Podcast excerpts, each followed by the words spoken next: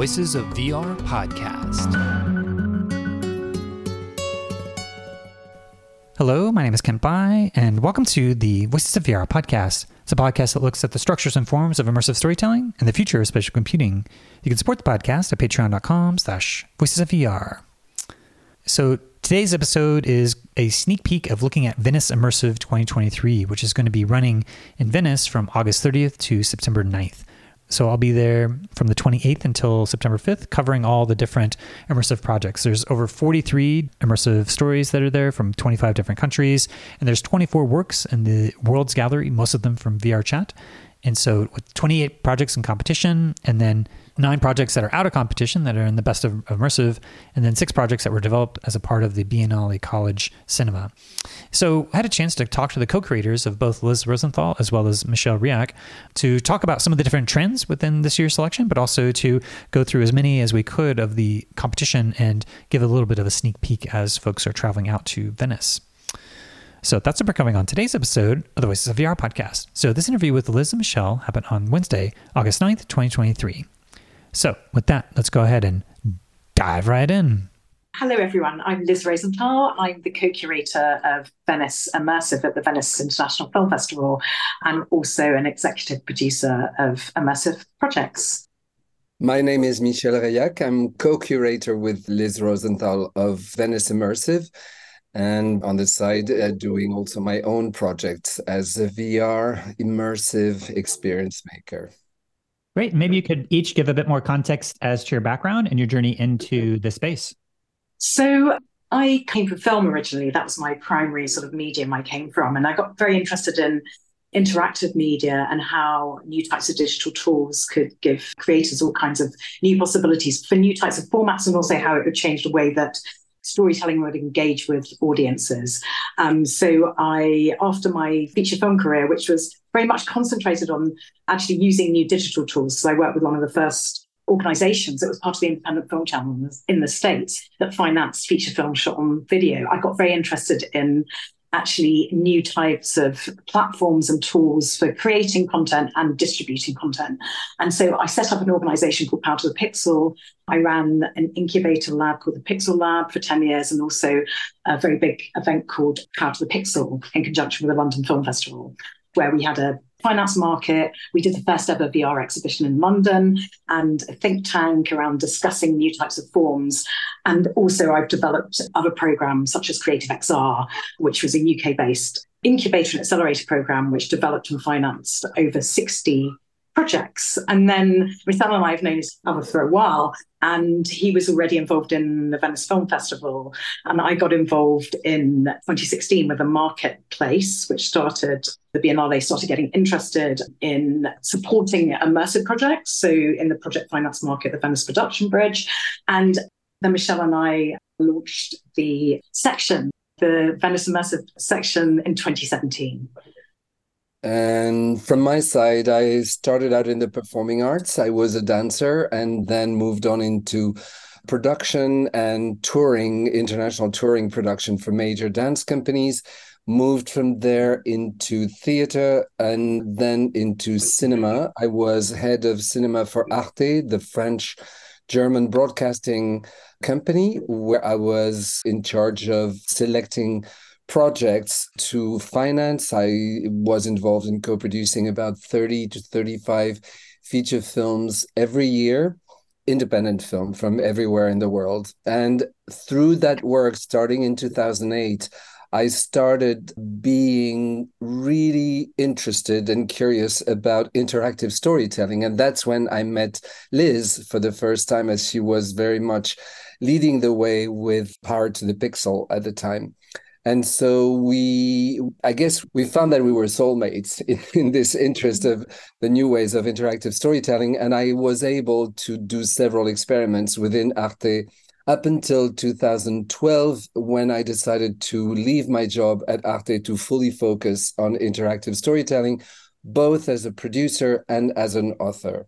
That's when I reconnected with virtual reality, which I had discovered in 1992 with an exhibition that I curated and got involved and started doing my first projects in VR in 2015.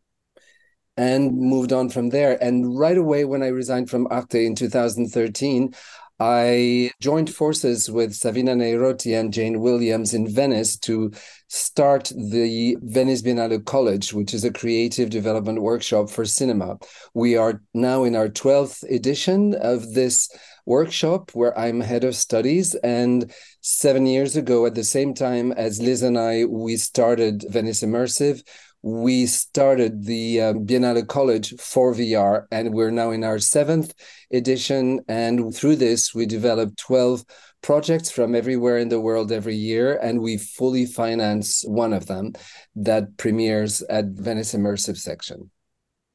And so, yeah, this year is another amazing selection of different pieces here at Venice Immersive, where as far as my calculations go, there's over 21 hours worth of content that you are going to be showing here across over 40 experiences and 24 different worlds in the VR Chat World Gallery. So I'd love to hear, first of all, some of the highlights or trends, or you know, how is it that you're able to curate some of the best immersive stories each year? It seems to be, as I go to the different festivals, you're able to attract some of the biggest productions over the course of the cycle of the year. And yeah, it's just always a really strong selection and one of the biggest of all the different festivals as well. So yeah, I'd love to hear some initial reflections about this year's program. Sure. So, firstly, we're very lucky that we have the Biennale as an organization that has highly supported immersive. Michel mentioned in the college, there's a marketplace at the festival and also Venice Immersive Selection, which we're going to discuss now. So, we are the only A list film festival that has an official selection of projects. So, we are looking at premieres, and that's why, because of the canvas of this amazing venue we have as well, the Venice Immersive Island on the Lazaretto Vecchio, we have an incredible exhibition space and because of the biennale support and the teams that work with the biennale on their art and architecture biennales we can build a very beautiful and substantial exhibition and people use venice as a place to premiere their works and because we have such a big canvas we can select a very wide range of projects that span from single person experiences to multiplayer experiences with haptics and sets and everything in between. So I think Venice is now seen as the sort of beginning of the new crop of projects. And we're excited every year when we get to the selection process. And I think you'll probably agree, Michel, it was a really a wonderful amount of projects. First, we had a record number of submissions this year, and we had an amazing projects to select from, from all types of formats. I think one of the first I don't know if we can say trends, but one of the first uh, features of this year is that while immersive and the metaverse has sort of been pushed aside, you know, from the media exposure by artificial intelligence and now spatial computing.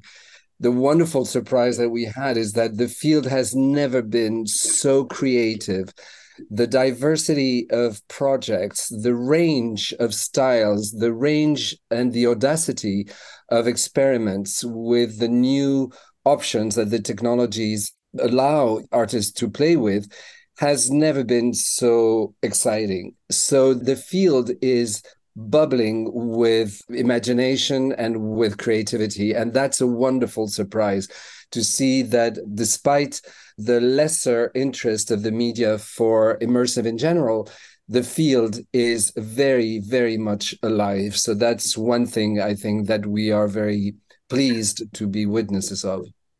And I think, Michel, when you say that what's amazing, and this is what we've seen the last couple of years, maybe, and it's especially strong this year, is we're seeing creators that we featured in previous Venice editions come back and see how they've really honed their skills and how they're developing very sophisticated and really seamless experiences. We've got many examples of that, as well as, of course, featuring emerging creators who come from different fields. Um, but we're really noticing you know, we're only what eight, nine years into this medium as something that audiences can experience. But we're starting to see some really strong, strong forms and, and makers and studios, and we've seen them grow over the last few years.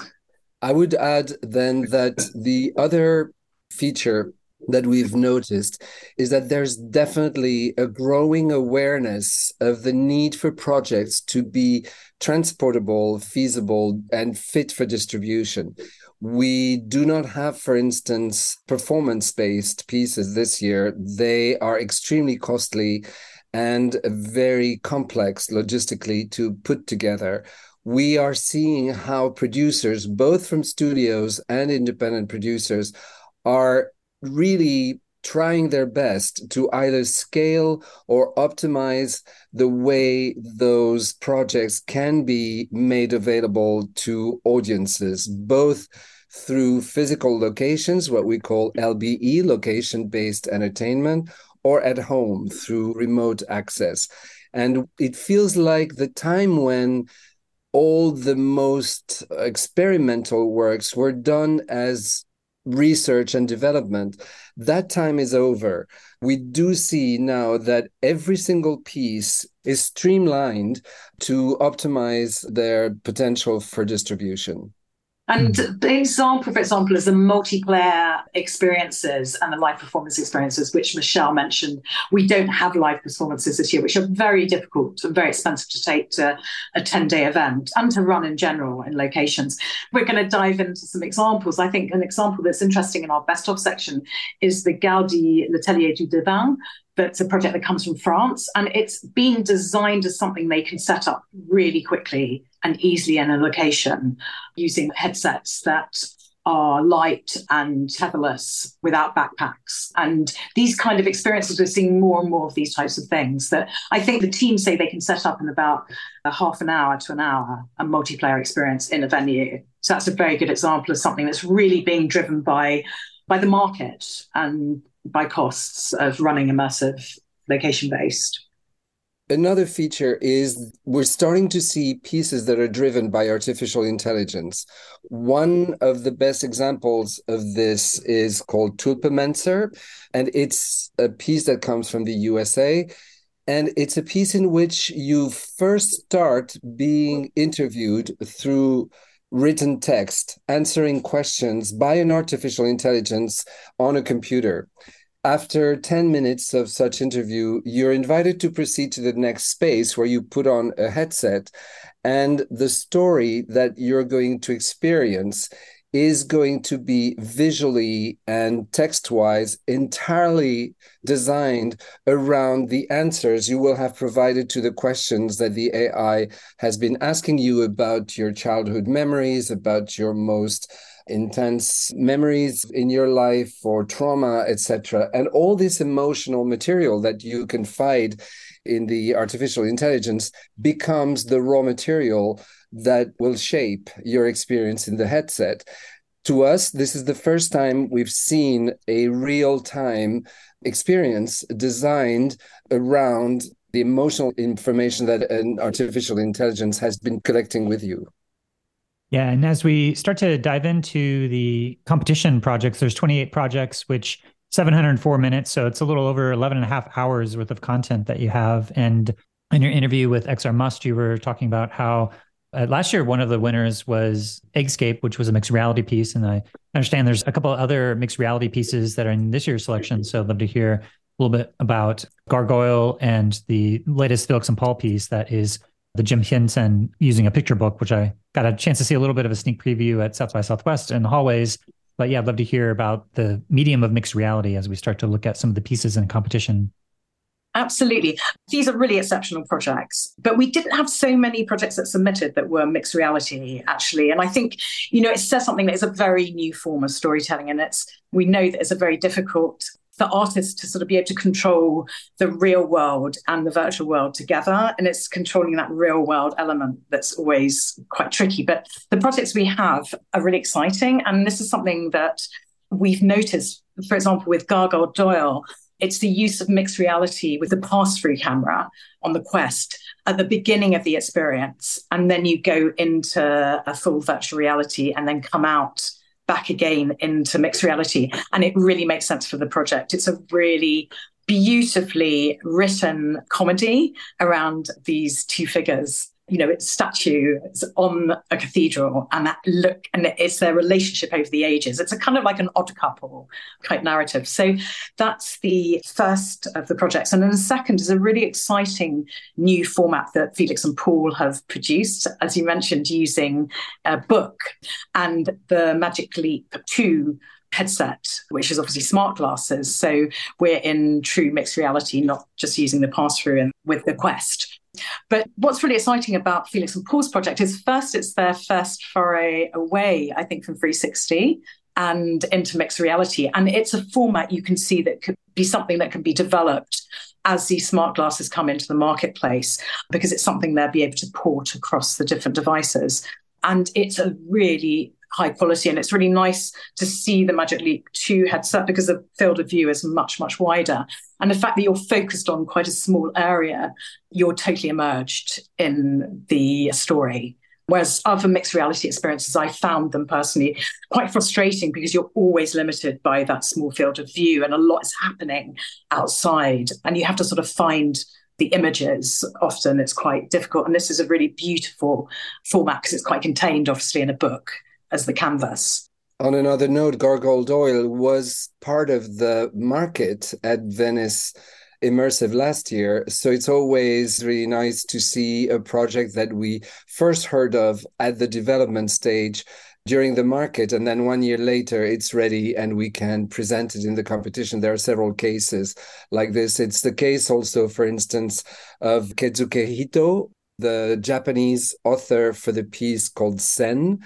Keisuke was a very well known and appreciated graphic designer in Japan for years when he decided that he wanted to experiment with VR.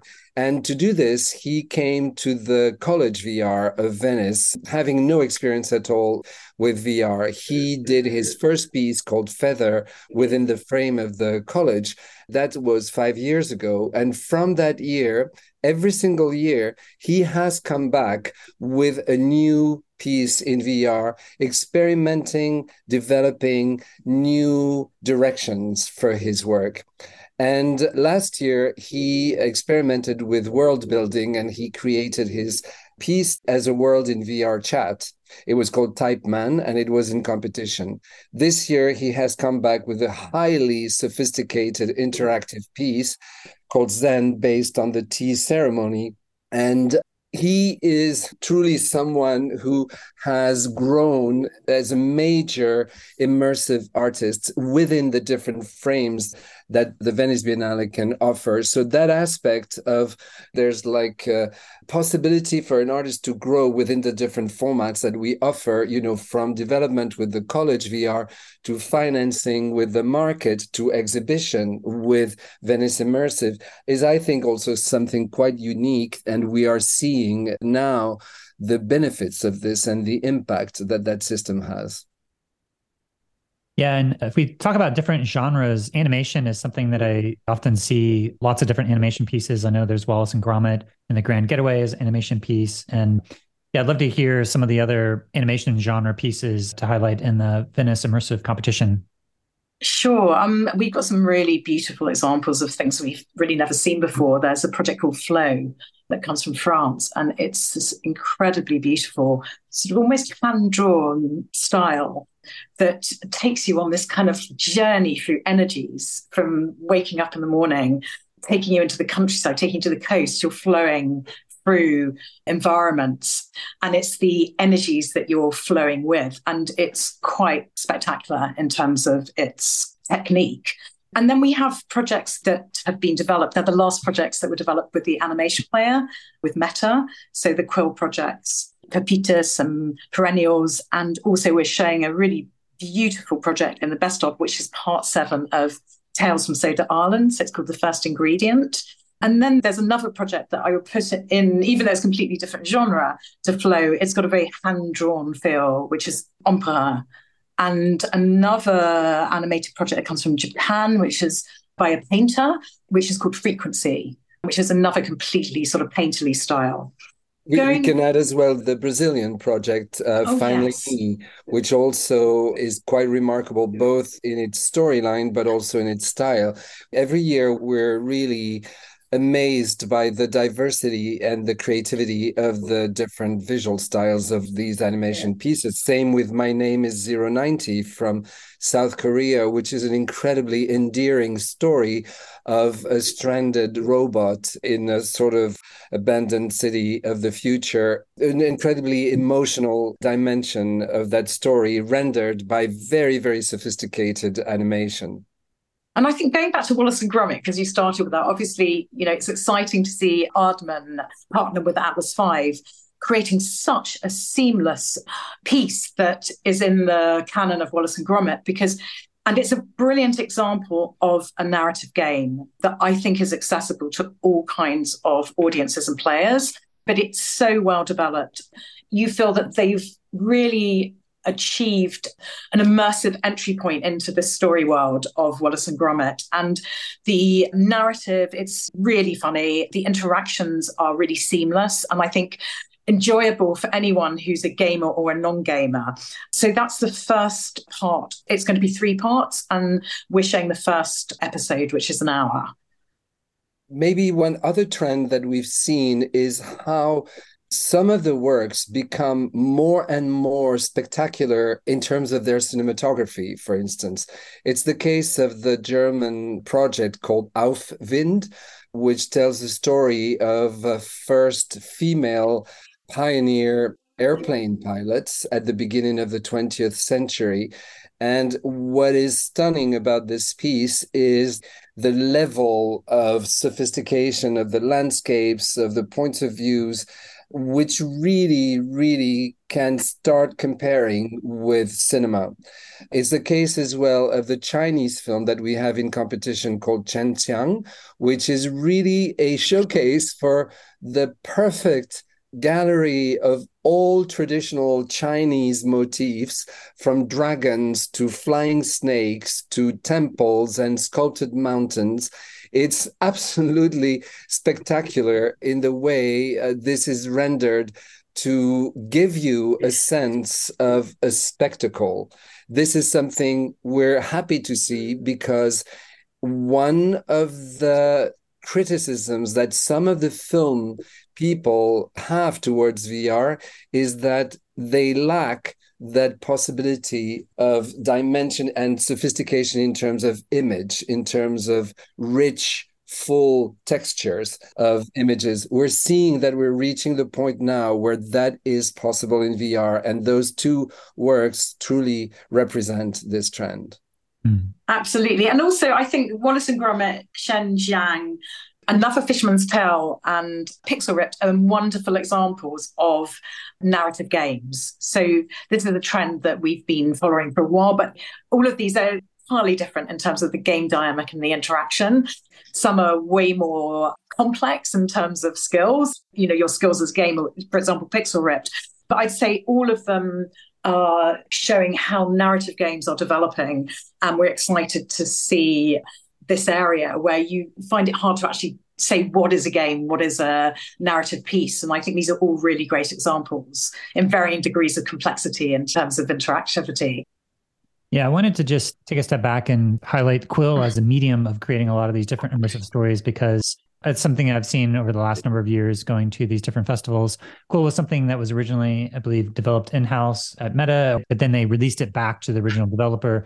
And so it's something that they have a Quill player, but yeah, it's a, a way for artists to be able to do hand drawn animations, but also I've seen just a lot of innovations when it comes to the cinematography and the movements now that it's been independently developed again, just to see the styles of animation. And there's just a lot of pieces as we talk about the genre of animation, there's a lot of stuff that we just sort of zip through. But yeah, just any other reflections on the medium of Quill and how that's being playing out in some of these different Quill pieces that you're featuring. Yeah, like you say, Quill is a major tool, but like Liz was saying, it's also the way the tool is being used. And we see how the makers of the animation pieces where they use Quill are incredibly savvy now and agile in using it. And so you start seeing effects and depth and detailed levels of the sets that are built using Quill that are incredible. I mean, really incredible in terms of how they've learned to use the software. And that is really nice to see because there was a moment, and it has to be like this whenever there's a new tool that happens, where there was a feeling that the films using Quill all felt and looked alike. This is no longer the case. Now, uh, Quill has been appropriated in a way as a real tool and as any craftsman who knows how to use their tool they're able to do things that are incredibly sophisticated and I think artists are also using it and taking it into games engines as well. And they've managed to create really sophisticated looks. I mean, last year we had Nisa, one of the fairy tale projects that was financed by Meta, which had incredible painterly look, which is actually the studio that worked with them is Studio Syro, who are the authors behind The First Ingredient, which is another exceptional piece. I mean, that was something we were really blown away by when we saw it. It's incredibly sophisticated. Yeah, that was the reimagined Nisa Volume One and Volume Two just showed yes. at Becca. So yeah, just really impressed by that. And I guess another mm-hmm aspect as I'm looking through these different experiences. I remember Céline Daemen had a piece last year, which was integrating opera with a very embodied experience. And she's back again with a piece called Songs for a Passerby. So I'd love to hear a little bit about this piece. Yeah, this piece is very special because Yuri Eurydice that she premiered with us last year was quite a spiritual experience, an experience that you rarely are given the opportunity to have in VR because it was truly a way the opera was a mean to lead you into a state of almost meditation with very few special effects. The other thing that was very, very powerful is that the progression through the experience was made through your own movement. You had to walk in circles and different patterns, following a maze taking you down to hell, basically, where you needed to find the soul of Eurydice. This year, with Songs for a Passerby, she continues to explore that dimension. How can immersive trigger a state of being, both a mental, a physical, and a spiritual state for the duration of the experience that is truly transformative. So, this experience uses the same kind of set in a way where you have to walk through different dark spaces. But in this one, you keep meeting other people and you are in an environment where you're both alone and disconnected from masses of people that you see at a distance and that seem to be running somewhere, but also aimlessly.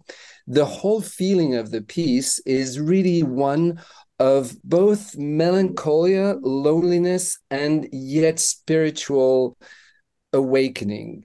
And I don't know anyone else who does this kind of work. She does it through installation. She comes from theater, she comes from the performing arts. So she's very much inspired by the spatial dimension of her installations. And it is reflected almost in a performative quality in the experience. It's absolutely unique. And we're very, very happy and proud to welcome her second VR installation.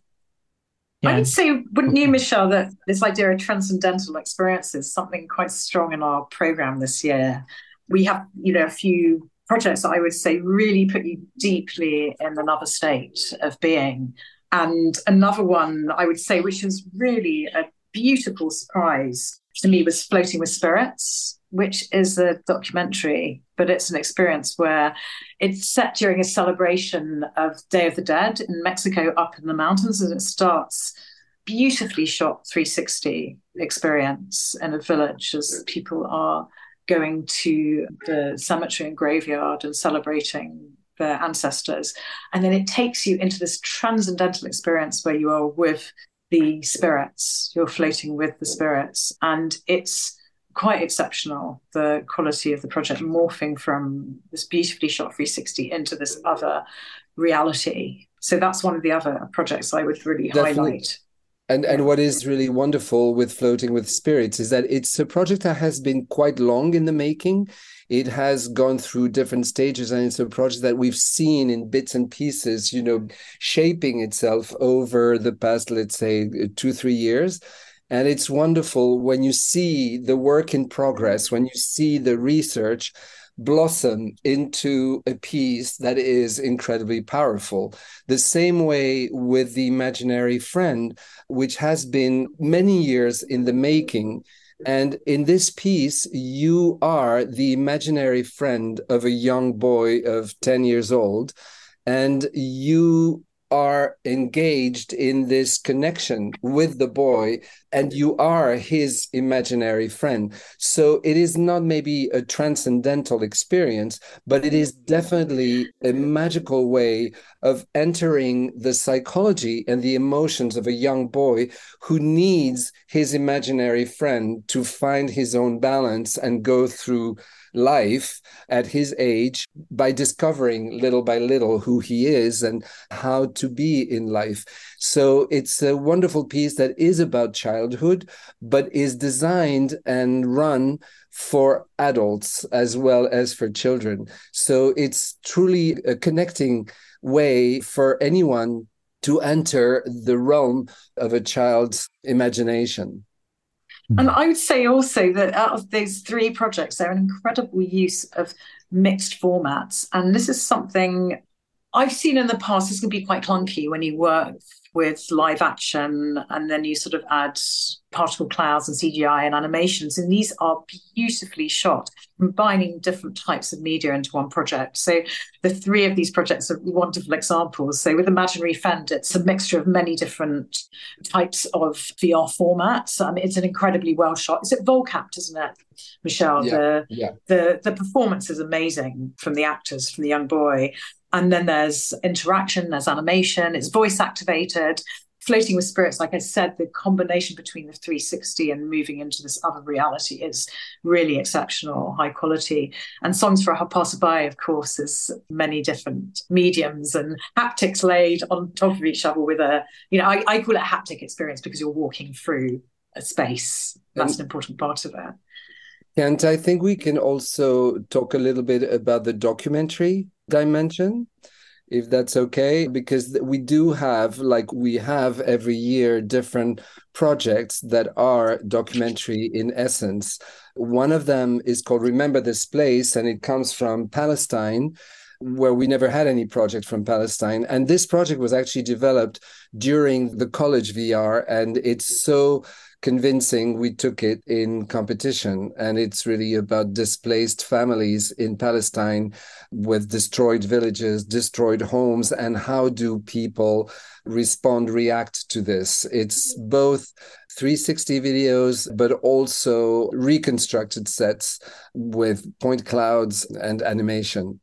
A very powerful way to make us empathize with these people from different tribes in Palestine who are forced out of their homes and all the way to the physical destruction of their homes and villages, something you cannot remain indifferent to.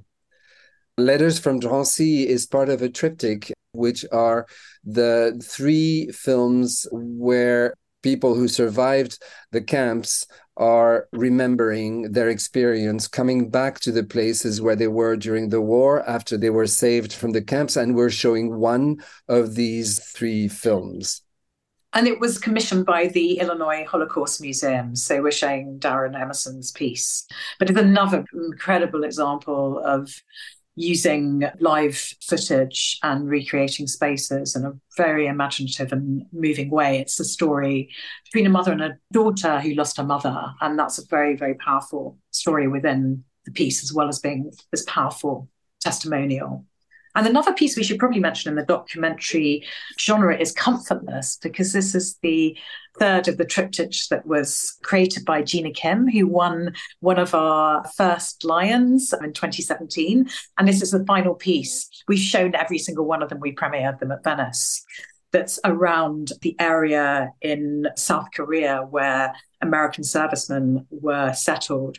And it's a story of the comfort women or the sex workers who had to service the American armies in the horrendous conditions and things that they suffered. And I feel, you know, it's the most sophisticated out of the three. She's really developed her style over the three pieces. Again, it's told in a beautifully simple but complex way. And that's Gina's way with no dialogue, and you're moving through the spaces, and there are ghostly figures of the women who were living there before that were played by actors. In our best of section, we also show a beautiful piece by Felix and Paul, which was shot in space from the International Space Station. And it's a very simple piece where you're basically outside the International Space Station and you're watching the Earth glide by under you from sunrise to sunset in real time at the same time that you can see how particularly the solar panels of the international space station change positions to optimize their reception of the sun rays for generating power for the station. So it's both a vision of our planet in its quote natural state and this perception of the incredibly sophisticated man-made space station and there's the same there's no text nothing you're just watching this. It's quite striking. The same way that david attenborough's new series on flying insects how animals took to the skies and started flying. As almost every year we're showing the new series by David Attenborough because he's used particularly of macro photography to capture extremely close up shots of those insects has something completely mesmerizing and forces us to have a completely different look at nature that is around us as a strange, weird, magical world. Yeah. And I think as we go back to the competition, one of the pieces that I got a chance to see in early look was the Shadow Time, which felt like a little bit like in the genre of a film essay, but this is really like a VR essay. So really using the medium of VR to talk about the nature of reality and using different volumetric stuff. So yeah, I don't know what kind of genre you'd say. I guess the VR essay genre. Um, yeah, kind of reflecting upon itself. Yeah, like almost like creative documentary. The funny thing with Shadow Time is that we're going to show the full installation that they dreamt of. It's a very, very complex installation to put together because they want to reproduce a camera obscura, which is one of the very, very first devices invented in the 19th century to show images, you know, in a black room through a pinpoint source of light coming from the outside. So we had to provide them with a space where they could use the only window we have on the island from the inside of the space where we're exhibiting onto the water, onto the laguna. So they're going to build their space around that window so that the light from the Venice Laguna can come through a pinhole into the installation space where they will make us experience their perception you know or their questioning of reality. So the tension between a sort of an archaic device that is like the ancestor of cinema and of virtual reality at the same time as showing state of the art technology to experience the same concept of what is reality is a very interesting way of talking about that I believe home is another installation piece. Is that right? That's right. And we have two projects that are form of large scale projection. So both home and Peuplé. So home is by a UK based artist and Peuplé is by French team. And I think this shows a trend of experiences that are being developed out of headset. So home is very unique. He's an artist that Michel and I were so excited to discover the pieces around the breakdown of the environment um, due to our human systems is projected on a giant beehive that's hung from the ceiling. You know a reconstructed idea of what a beehive is and it's projected onto the images are projected onto this. So it's kind of it's a visual art piece and it has these incredible images of crowds of the environment of the earth from from above and the message is around what we do to the planet and what the planet may do to us so it lasts about 30 minutes, and that'd be something that people can enter in at any time to experience. It's in the same, last year we had that incredible project Frame Rate, which was programmed across LED screens, but it's going to be a very contemplative piece that people can go into and experience, you know, any moment. So you don't need to book a ticket for that. And the second piece is also on an environmental theme, is a large scale projection with interaction, which is incredibly complex in terms of technology, but it shows a trend of people working very inventively with spatial computing for scalable installations where people do not need to wear a headset. And obviously, we're seeing these very commercial exhibitions around the world immersive van gogh immersive monet immersive frida kahlo and it's really exciting to see original ip that's been developed using some of these projection techniques you know, I had a chance to see Body of Mine by Cameron Kostopoulos at South by Southwest, where it picked up an award where using a lot of embodiment and exploring issues of gender identity. And yeah, I don't know if that's a new version that he's showing or if it's the same version, but yeah, I'd love to hear any comments on Body of Mine it's basically the same version. They tweaked it, but it's basically the same version. It's one of our mm-hmm. international premieres. So it had its world premiere in the US, being a US piece, it qualifies as an international premiere for us. But it's basically this experience where you are in front of a mirror set inside a human body close to the heart, and you saw it, but it's this incredible environment in which you are, and you're watching yourself in the mirror, and the image you see in the mirror is different images, different identities of transgender persons. So it's a very powerful way of empathizing with people who are going through the journey of transitioning into a different gender than the ones they were assigned by birth. Yeah, and as we start to to wrap up the competition, we have One Room Babel and Spots of Light. Love to hear any reflections on those two pieces before we go to the VR chat worlds.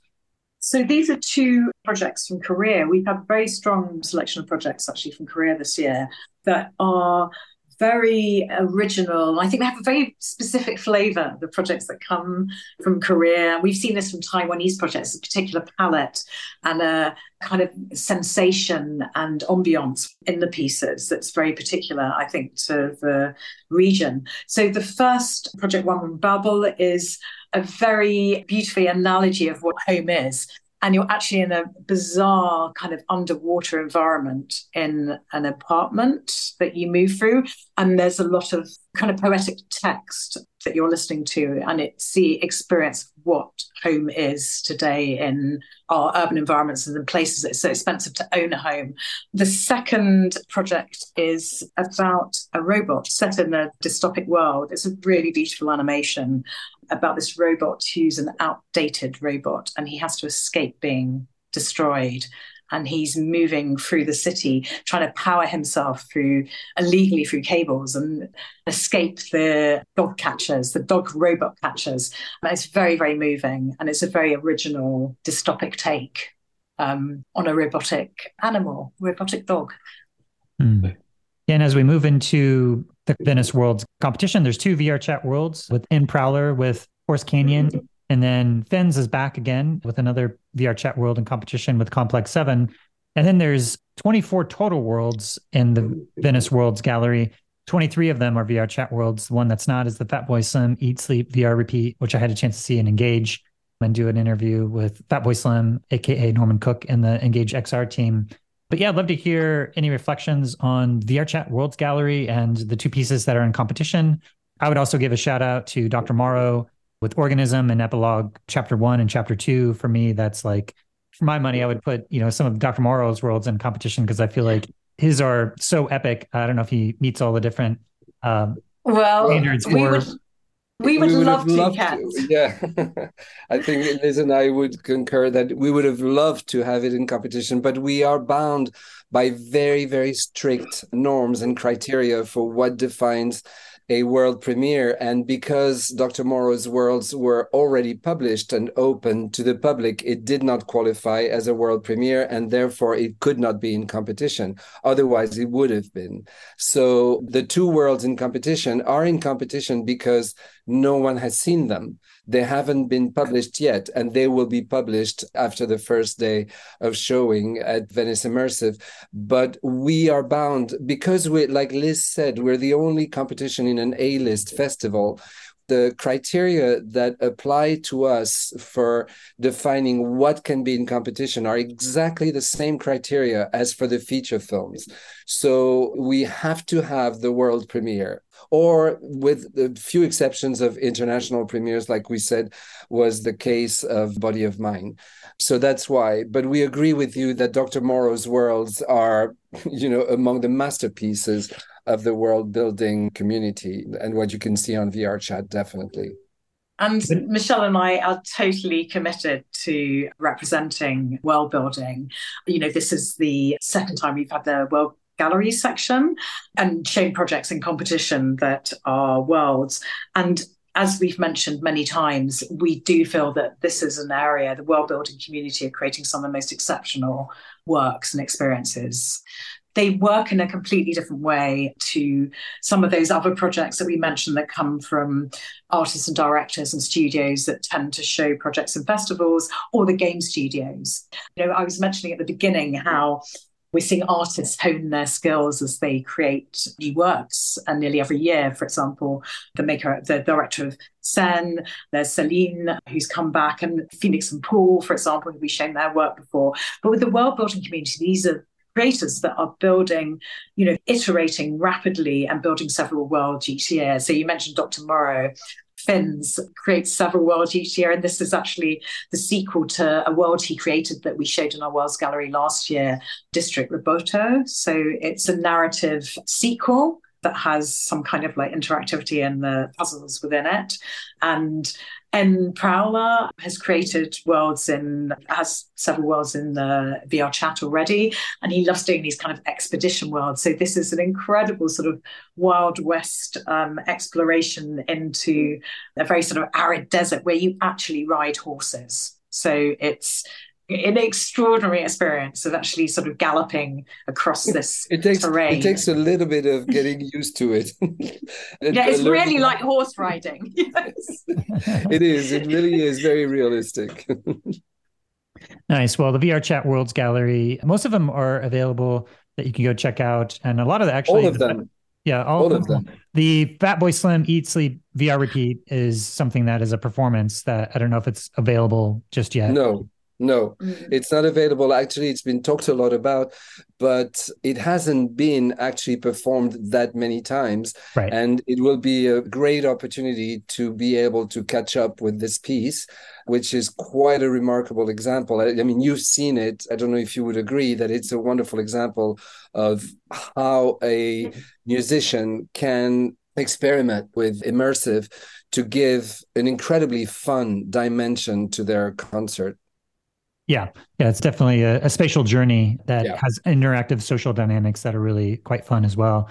And then a number of the best of immersive projects are actually also available, utility rooms on Steam and stuff that has shown at South by Southwest. Forger Craig Quintero is back with his second piece in his trilogy, which started with All That Remains and then Over the Rainbow into this surrealistic exploration of the 360 video medium of this one-on-one immersive pieces. So looking forward for other folks to be able to see that and yeah, there's uh, six different pieces that are in the Venice Immersive Biennale College cinema, and so I think we were able to talk about lots of other projects here. Any other sort of final thoughts before we kind of wrap things up here? I would like to just point out in the college section, every year we have a winner of our college VR, which receives 100% funding for the piece from us. And this year, it's a Ukrainian project called First Day, which is a remarkable project showing the devastation of war in Ukraine in a spectacular way. It will be connected with the official organization for the rebuilding of Ukraine that people can get involved with. But visually it's an incredible work of reconstructing digitally the buildings that have been destroyed through the war in the Kiev area. And also, if we're going to be wrapping up, just to mention that if anyone is thinking of coming to Venice, and I'm hoping this podcast comes out before Venice, we do have our Venice Immersive Pass, which should go on sale, I believe, at the end of this week, which is only 60 euros for five days and 90 euros for the full festival. So it's an amazingly, obviously, you have to get to Venice and find somewhere to stay, but it's an incredibly accessible pass that enables you to visit the island and book all of these experiences and hang out with the people that made them and the rest of the immersive community. Two things maybe we can add is that, yes, like Liz was saying, basically the greatest part of the immersive community gathers in Venice on the island. So it's an incredible opportunity to mingle and to get to know everyone. The other thing I would like to mention is a new tradition that we have for our jury in Venice Immersive, where for the second year now, we have decided to invite the three winners of the three awards from the previous year to be our jury members. And the reason why we do this is that we found that in order to fully appreciate what goes into a new work in VR or in any immersive technology, it really needs someone to understand, to have gone through the process of trying, of testing something that does not have a codex, does not have a Bible, does not have methodology. Everything is being invented as we go. And to fully understand what is at stake, you know, in a new project, you really need specialists. And we found that the idea of a peer jury, it was really quite right for the art form right now so that the three winners who were judged by their peers the previous year now find themselves with the responsibility to judge their peers. And we saw how last year it gave way to incredibly deep well informed and respectful discussions from the jury which made for endless discussions because it's very difficult to make decisions when you understand the work so well. But it guarantees that the way the work is appreciated and viewed is really done with the greatest love and expertise that you need, you know, for a new art form like immersive. Awesome. Well, we are able to give a lot of great overview and sneak peek of this year's program. And I'd love to ask one last final question I always love to ask is what you think the ultimate potential of virtual reality, XR, augmented reality, and the intersection of immersive storytelling, what that ultimate potential might be and what it might be able to enable. For me, right now, my main reason to love immersive so passionately is how hopefully it's going to blend with physical reality to enrich our lives as human beings and that it does not become an escape.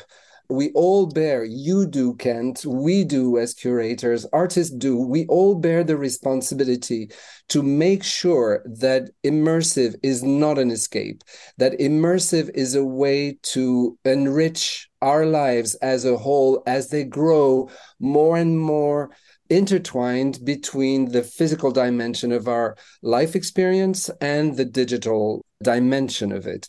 I think if we manage to educate the younger audiences and if we manage to truly understand what a virtual experience brings to our physical experience of life, then we will grow. If we see it as an escape from reality, we will fail. And for me, I think it sort of follows on from what Michel says. I'm super interested in how using spatial computing and virtual reality enables you to question who we are, what our reality is, and has this kind of transcendental nature that allows us to question our reality, our planet, who we are, what reality is. And it's really important because it's the only medium that allows you to truly do this. So I'm really interested in where storytelling where art, technology, wealth being, the state, our mental health sits together. And I'm particularly interested in these projects. And it's wonderful to see in our program and the projects that were submitted how varied and how inventive that can be when artists start working with technologists and start working across different mediums. Because I think we see in our program there are artists who are working with scientists and philosophers and psychologists and doctors who are creating these projects that are really difficult to define in terms of genre now. And they're beautiful ways of us questioning who we are and on our relationship with our planet and the cosmos. So that's what I'm very excited about with the medium. And it's wonderful to see the inventiveness of the creators who are going to be showcasing in Venice. And it gives me a lot of hope for where the medium's going and also the importance of artists working in the space, because I think one of the things that is very tough for artists is the consolidation and monopoly of the platforms, of the hardware companies. And a lot of the time, this work is not being seen. And we feel very strongly that it's important to have spaces and distribution for this work. So that's something we feel very strongly about, Michel and I. For sure. Yeah. And it's like I said, it's my favorite event of the year. It's over 21 hours worth of content and lots of different experiences. And it is an island that you have to go to. And then once you're there, you just have this basically hanging out with all these different folks from the immersive industry and the funders that are there for the gap financing market that's going to be happening there as well with a dozen projects and just a ton of different content for people to watch. And yeah, like I said, if you can't make it to Venice, that's the can't miss experience of the year. And I'm looking forward to being there and to try to see all the different experiences and talk to as many people as I can and to help cover this event. And it's always a great selection of content and getting a sneak peek of what's to come when it comes to the future of immersive storytelling. So thanks again for taking the time to help unpack this year's program. And I guess I'll see you on the island there in Venice. So thanks again. Definitely. Thanks so much. See you in Venice. So that was Liz Rosenthal. She's a co-creator of Venice Immersive and an executive producer of Immersive Projects, as well as Michel Reilhac. He's a co-creator of Venice Immersive, as well as a VR and immersive experience maker. So I have a number of different takeaways about this interview. Is that first of all, well, Liz and Michelle do an amazing job of curating some of the best immersive stories uh, throughout the course of the year, and they always have some of the biggest projects that are premiering there at Venice. It's really quite an amazing scene. We have all the different immersive storytellers from the industry that are coming in there. They have a whole gap financing, which brings in lots of funders and producers of exciting work for future projects. And yeah, just an amazing selection of over 21 hours worth of content and 24 worlds in the Worlds Gallery. 23 of them are from VR Chat, with two VR Chat worlds in competition this year as well. And so, yeah, just always an amazing selection of different immersive stories. And I'll be on site seeing all the different work and then talking to as many of the different creators as I can. So as I come back in the early September, I'll be digesting and processing all these different conversations as quick as I can, get out a lot of different conversations and latest innovations when it comes to immersive storytelling. So yeah, looking forward to being there on the island. And like I said at the top, I'll be there from August 28th until September 5th. And so, yeah, looking forward to seeing all the work and seeing all the folks from the industry. And yeah, also, you know, there's going to be a number of these different projects that are going to be coming out. I think one of the things that Liz and Michel were emphasizing is that there isn't as much performance pieces this year, but that I think more and more folks are thinking about distribution. And there's other folks that have come online, including Estrella and Diversion Cinema and other emerging distributors that are coming to festivals like this to start to curate some of these different pieces and to have a whole other life of the location based entertainment circuit, but also starting to be shipped and distributed across different platforms like Oculus and Steam and Viveport and Pico and yeah, just a whole ecosystem of places that you can start to see some of these different immersive stories and you can get a lot more information when a conversation I did with Danielle Giroux back in episode 1191, talking about Estrella and trying to close the distribution gap when it comes to some of these different immersive stories. And so, yeah, they've been really picking up in terms of acquiring some of these different projects. I know they're representing some of the ones that are already going to be there at Venice, and I'm sure they'll be picking up some of the other best of from the selection this year as well. So that's all I have for today. And I just wanted to thank you for listening to the Voices of VR podcast. And if you enjoy the podcast, then please do spread the word, tell your friends, and consider becoming a member of the Patreon. This is a this listener supported podcast. And so I do rely upon donations from people like yourself in order to continue to bring you this coverage. So you can become a member and donate today at patreon.com slash voices of VR. Thanks for listening.